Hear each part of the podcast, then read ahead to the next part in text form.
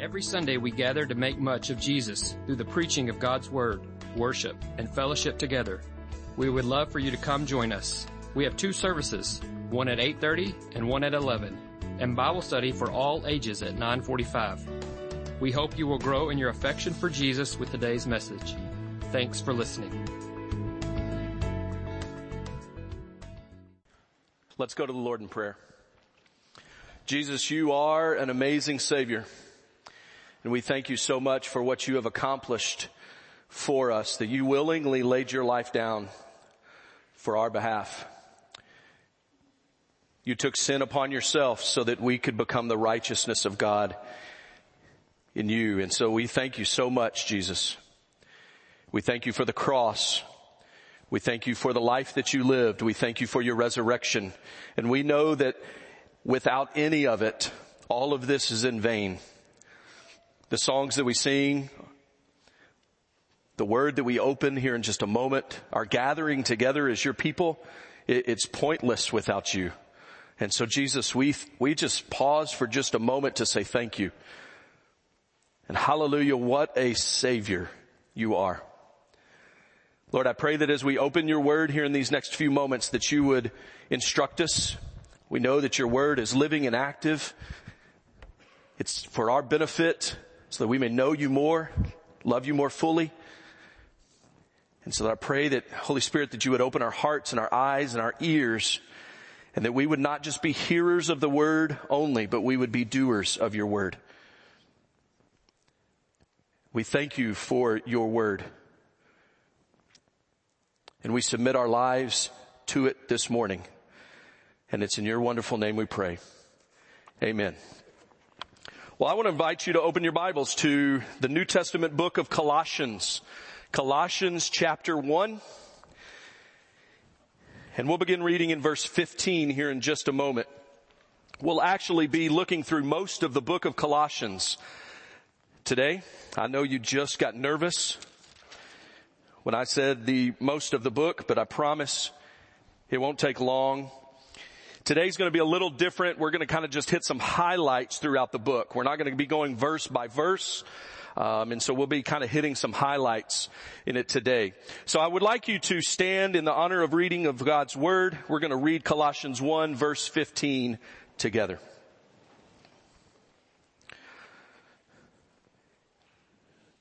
He, Jesus, is the image of the invisible God, the firstborn of all creation. For by him all things were created in heaven and on earth, visible and invisible, whether thrones or dominions or rulers or authorities. All things were created through him and for him. And he, Jesus, is before all things, and in him all things hold together. And he is the head of the body, the church. He is the beginning, the firstborn from the dead, that in everything he might be preeminent. For in him all the fullness of God was pleased to dwell. And through him to reconcile to himself all things, whether on earth or in heaven, making peace by the blood of his cross. You may be seated.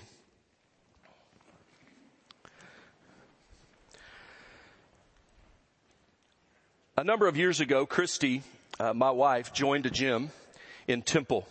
Uh, she she got a discount through her employer and she joined a gym and she talked to me a lot about this gym and what she was experiencing and all the workouts and the exercises and all of that all of that going on and really what she was doing was trying to convince her husband to join the gym with her.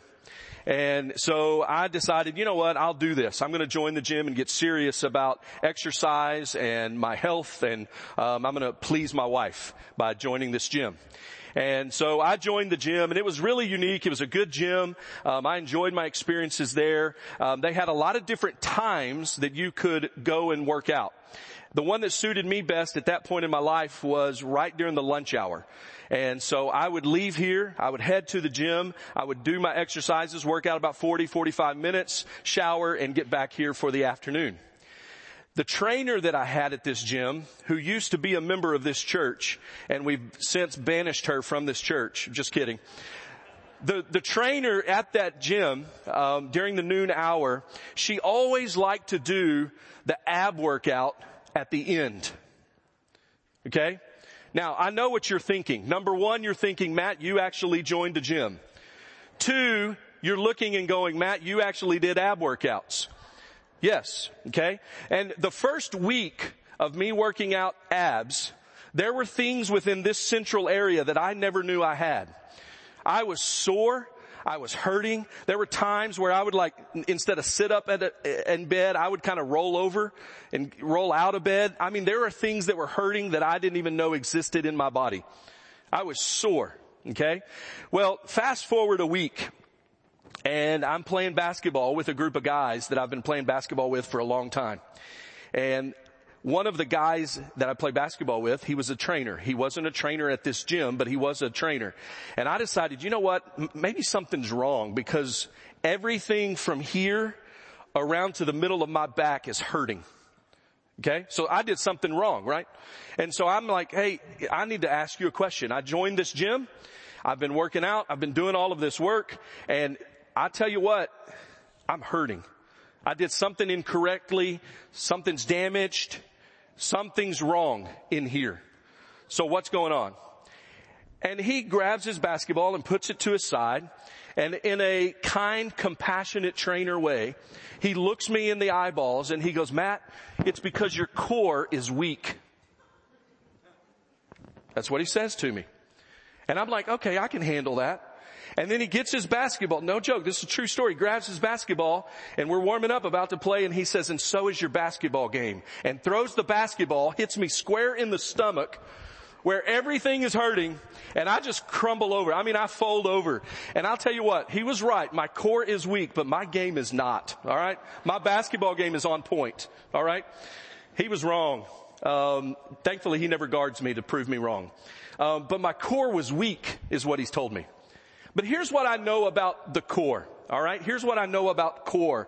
By definition, core means central, innermost, that which is the most essential part of anything. So in exercise, it's the muscle group in your abdomen. In science, it's the nucleus of an atom.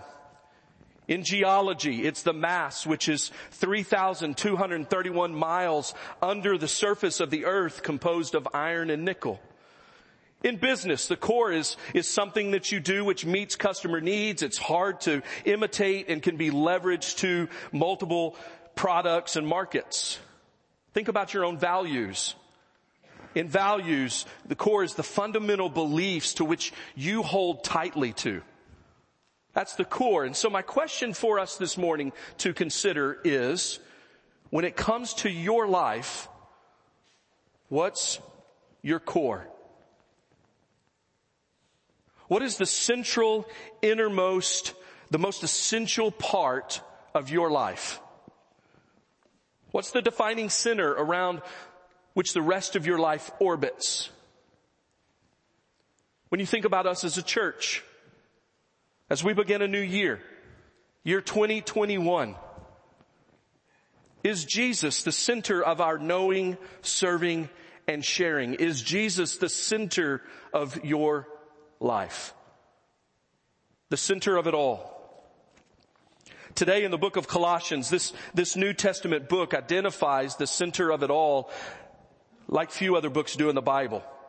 The writer Paul uses four chapters to succinctly and powerfully highlight the centrality of Christ and then demonstrates to the church at Colossae how to live and how that applies to life. And so Paul wants to bring this church back to the core so that they then know how to live. And it's my prayer that we will all understand more fully the eternal significance of the centrality of Christ in all things and determine how to live by this Christ-centered core. I want you to look with me at the text we just read. Look at the words that Paul uses there. Image of the invisible God. Firstborn of all creation. The creator of everything. Everything in heaven and on earth, visible and invisible. the physical, the spiritual. He's the pre-existent one, the sustainer of everything, the head of the church, the beginning, the firstborn from the dead, preeminent, the full revelation of God. And because of what he's done on the cross, he's the great reconciler. You see, these are the words that Jesus, or that Paul uses to describe the person and work of Jesus. Every word, every phrase highlights this unique and, and powerful dimension of who Jesus is and what he has done. You see, Paul looks at Jesus from multiple different angles if you look at it. Multiple different angles and he celebrates the centrality and preeminence of Jesus. So here's the first thing I want us to notice as we think about the center of it all. And this is very, very important. The first thing I want us to notice is the things that Paul lists in chapter one here. The things that Paul lists in chapter one are the way things are in the universe. This is the way things are. And here's why that's significant for us as we think about the center of it all. That's significant because you and I don't make Christ the head or preeminent or sovereign. He doesn't ask our permission to be these things. We don't elect him. He doesn't run for office. He doesn't need our vote. Jesus is free from our approval, our consent, or validation. So we don't make him Lord. He is Lord. He is Lord. We don't make Jesus the center. He is the center. So the question is not whether or not he's the center. That's an established fact in this text and throughout the rest of scripture. The question is whether or not you and I have submitted and surrendered to his lordship. Have we surrendered to him being the center of our life? We don't make Jesus the center. We submit our life to Jesus being the center, and then we daily surrender our life, our ways, and our desires to Him. So what we see here is that Jesus is the center of creation. He's the center of redemption. He's the center of worship. He's the center of it all. He is Lord. And the goal of Colossians is to help us fully understand and appreciate the superiority of Christ in all things. Let's look at a few of the things that Paul highlights in the book of Colossians. The, the first one that I want you to see is this. Jesus, the center of ministry. Jesus, the center of ministry, or Jesus, the center of serving one another. What we do as a church in serving one another. Jesus is the center of that. Let's look at what, what I mean here. Um, starting in verse 24. And we're introduced to this idea of Jesus centeredness in verse 24. He uses these pastoral tones to share his heart for the church.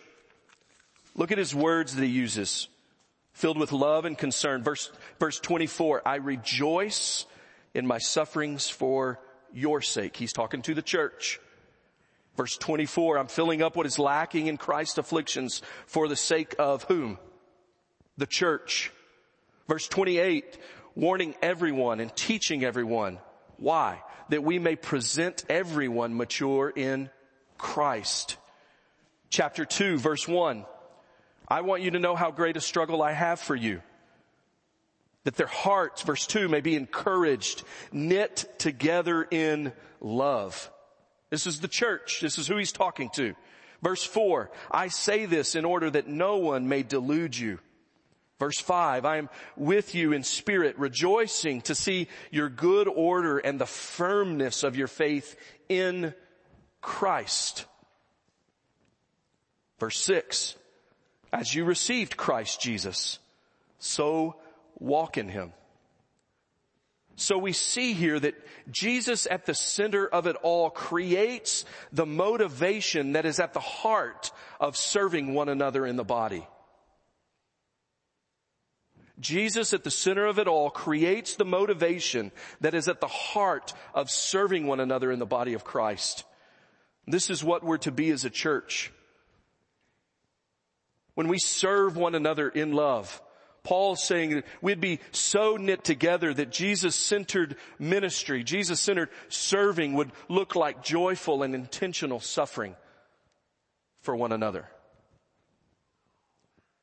Loving correction, deep and personal pain. When one brother or sister hurts, all of us hurt. When one brother or sister rejoices, we all rejoice. Laboring in prayer for one another.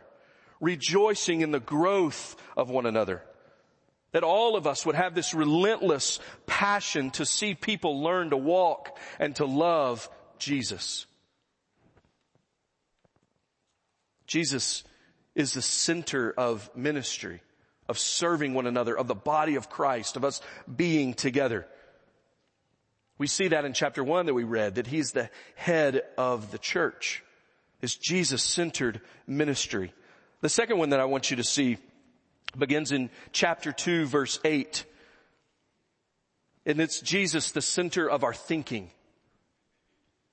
Jesus, the center of our thinking. Now, if you've studied the book of Colossians at all, you know that the church at Colossae is, is being um, exposed to these heretical teachings. And Paul's concerned that they're caught up in it. You can see that in verse 8. But I want you to see that, that Paul's solution is not an apologetic attack on the heresy. His solution rather is to call them to think rightly about Jesus. He identifies truth upon truth upon truth. Look at what he writes in verse 9 of chapter 2. So Jesus, the center of our thinking. Look at what he says. In him, Jesus, verse 9, the fullness of deity dwells bodily. Verse 10, you've been filled in him. Verse 11, you were circumcised by the circumcision of Christ. Verse 12, you were buried with him. You were also raised with him through faith. Verse 13, you were dead, but God made you alive, having forgiven us. Verse 14, canceling the record of debt that stood against us. So look at what Paul's doing. He knows that this heresy is going on in the church and he, he begins to tell them, here's who you are in Christ. Here's who Jesus is and here's who you are in Jesus. And then he calls them to apply these truths with boldness. Look at chapter 2 verse 16. So as a result of who Jesus is and what he has done, let no one pass judgment on you verse 16. Verse 18. Let no one disqualify you, insisting on asceticism and angel worship. So here's who Jesus is and here's who you are in Christ. Therefore, don't, don't listen to these other things. Don't trust what they're saying. And then I love how he wraps it up and he points them to Christ with this clear call in chapter 3, 1 through 3. Look at what he says. If then you have been raised with Christ, seek. That's action. Seek the things that are above, where Christ is. Seated at the right hand of God. Verse 2, set your minds on things that are above, not on things of the earth. Set your mind on things that are above, not on things of this earth, for you have died and your life is hidden with Christ in God. So he's telling them, church, church, my, my brothers, my sisters, think on Jesus. Think of who he is and what he's done. Set your minds on, on those things. Think about Christ. Celebrate the truths of Christ. Think on the promises of, of Christ. Don't allow yourself to be deluded or pressured into trusting in anything other than the truth of Christ. Set your mind on Christ because your life is hidden in Him. You see, Jesus is the center, should be the, He's the center of our thinking. We should set our minds on the beauties and the excellencies of Jesus. All throughout the day, we should, we should rise up thinking about Christ. We should walk through our day thinking about Christ. We should lie down thinking about Christ. His beauties and His excellencies. So Jesus needs to be the center of our thinking. The last one I want you to see here so we've talked about Jesus, the center of our ministry or serving one another. We've talked about Jesus, the center of our thinking. The last one I want you to see in, in Colossians is Jesus, the center of living. Of living. This is where Paul really gets practical in the book. And there's a reason the, the progression that he's made, right? He focuses on who Christ is and what he has done. Then he moves into how they should serve one another and love one another. And then they, he moves into how they think. Now it really gets practical. His argument's gonna sound like this. His argument sounds like if Jesus is, is the supreme core of everything, if Jesus is the center, put away anything that doesn't fit with him and put on everything that does. And as you do that, the Spirit will work and you'll integrate Jesus into every area of life. So in other words, Jesus at the center repels some things, it creates these other things, and then it transforms all that we are and do. Let me show you what I mean. Look at chapter 3, verse 5. These are the things that Christ at the center, Jesus at the center, living repels. Sexual immorality, impurity, passion, evil desires, covetousness, anger, read on in verses 8 through 9, anger, wrath, malice, slander, obscene talk, and lying. So what Paul is saying is these things don't fit with Jesus-centered living. The, these, these sins, sexual immorality, impurity, passion, evil desires, anger, obscene talk, lying, these sins indicate that self is in control, not Jesus. So Jesus-centered living repels these things. And then Second, we see what Jesus-centered living creates. Look at verses 12 through 15 of chapter 3. He says, put on then, so here's Jesus-centered living, put on then compassion,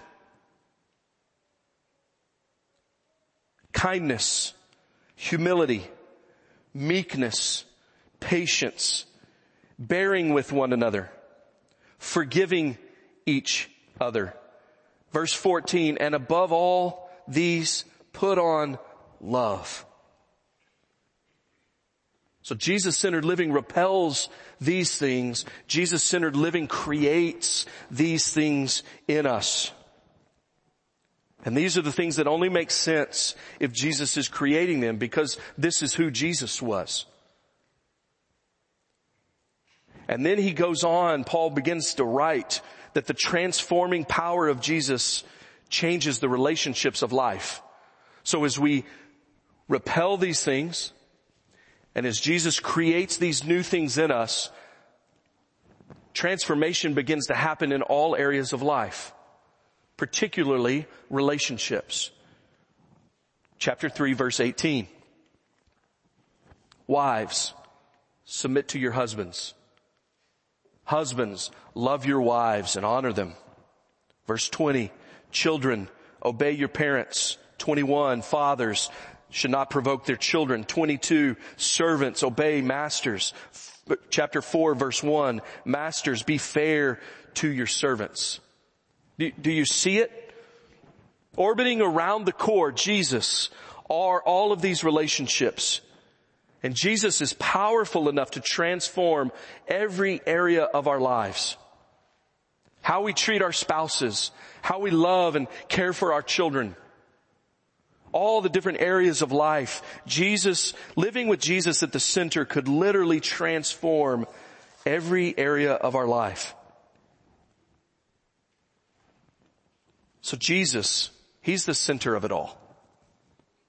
He's the center of it all. He's the core of everything and is, and, and is the center of who we are as a church. Jesus is the center of ministry, of serving one another in the body. He's the center of biblical thinking. He's the center of practical living. And so my question for you this morning is where does Jesus find you today? Where does he find you today? You see, Jesus is not some add-on or upgrade to your life. He's not something you just believe in at one point in your life and forget the rest of the time. He's not something you just believe in or some spiritual lucky charm. He's not your co-pilot, your buddy, or your life coach. No, He's Lord. Jesus is Lord. He's the center of it all. Where does He find you today? But where does He find us as a church today? Let me say this to us as a church. Our purpose statement, our mission statement, which was crafted a little over 10 years ago by some men and women in our church. And you know what it is, knowing Jesus intimately, serving Jesus passionately, sharing Jesus globally. Our purpose statement as a church. That will continue to be who we are as a church, with or without a pastor. We will continue to seek to know Him, serve Him, and share Him. But as I was thinking about this, this message and I was thinking about us as a church, I never want us to be a church that knows, serves, and shares, removing Jesus from it all. See, the key words in that statement is not knowing, serving, and sharing. The key words in that statement is Jesus. Because we have nothing to know apart from Jesus. We have absolutely nothing to serve in the body. We have no reason to use the gifts in, in this body without Jesus. We absolutely have nothing to share with the world apart from Christ. What good news do we have? If we remove Jesus from knowing, serving, and sharing, then every single bit of our knowing, serving, and sharing is in vain. It's pointless. Jesus is the center of who we are as a church. He's the center of our knowing, our serving, and our sharing. It's because of Christ that we seek to know Him more. It's because of Christ that we utilize the, the gifts that the Spirit has given us to edify and encourage one another. It's because of Christ. It's because we've tasted and seen that He is good that we go to our neighbor and around the world to share His love to them.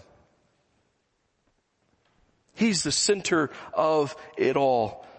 Jesus is Lord. He's the center of it all. And everything in life revolves around Him. So where does he find you today? Where does he find us as a church today? Is he the center of your life? Let's pray together.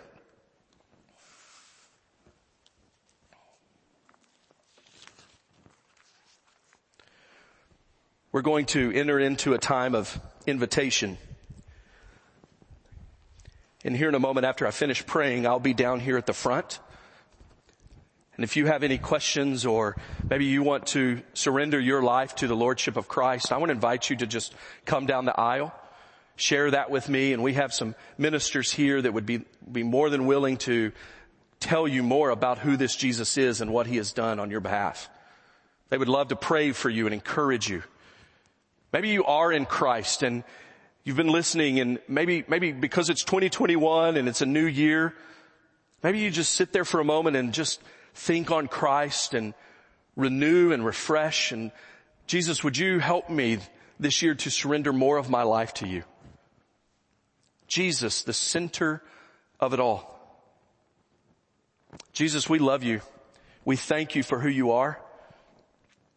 We know that you are Lord. We know that you are the center of everything. And so God, in everything that we can and everything that we are, we submit and surrender ourselves to you. Not out of drudgery, but out of delight. Because we want to, because we love you. So Lord, be with us and help us to know how to put this into practice. Lord, help us to, by your Spirit, to repel the things that don't bring honor and glory to you. And Spirit, would you help to create those things in us that are of you? And that all of the areas of our life would be transformed. And it's in your wonderful name we pray. Amen. Let's stand together and sing. Are you in a weekly Bible study? If you are not connected with First Baptist Belton in one of our small groups, well, we would love to have you. Sunday school classes meet every Sunday morning from 9.45 to 10.45, and no matter what age or stage of life you're in, we have a place for you.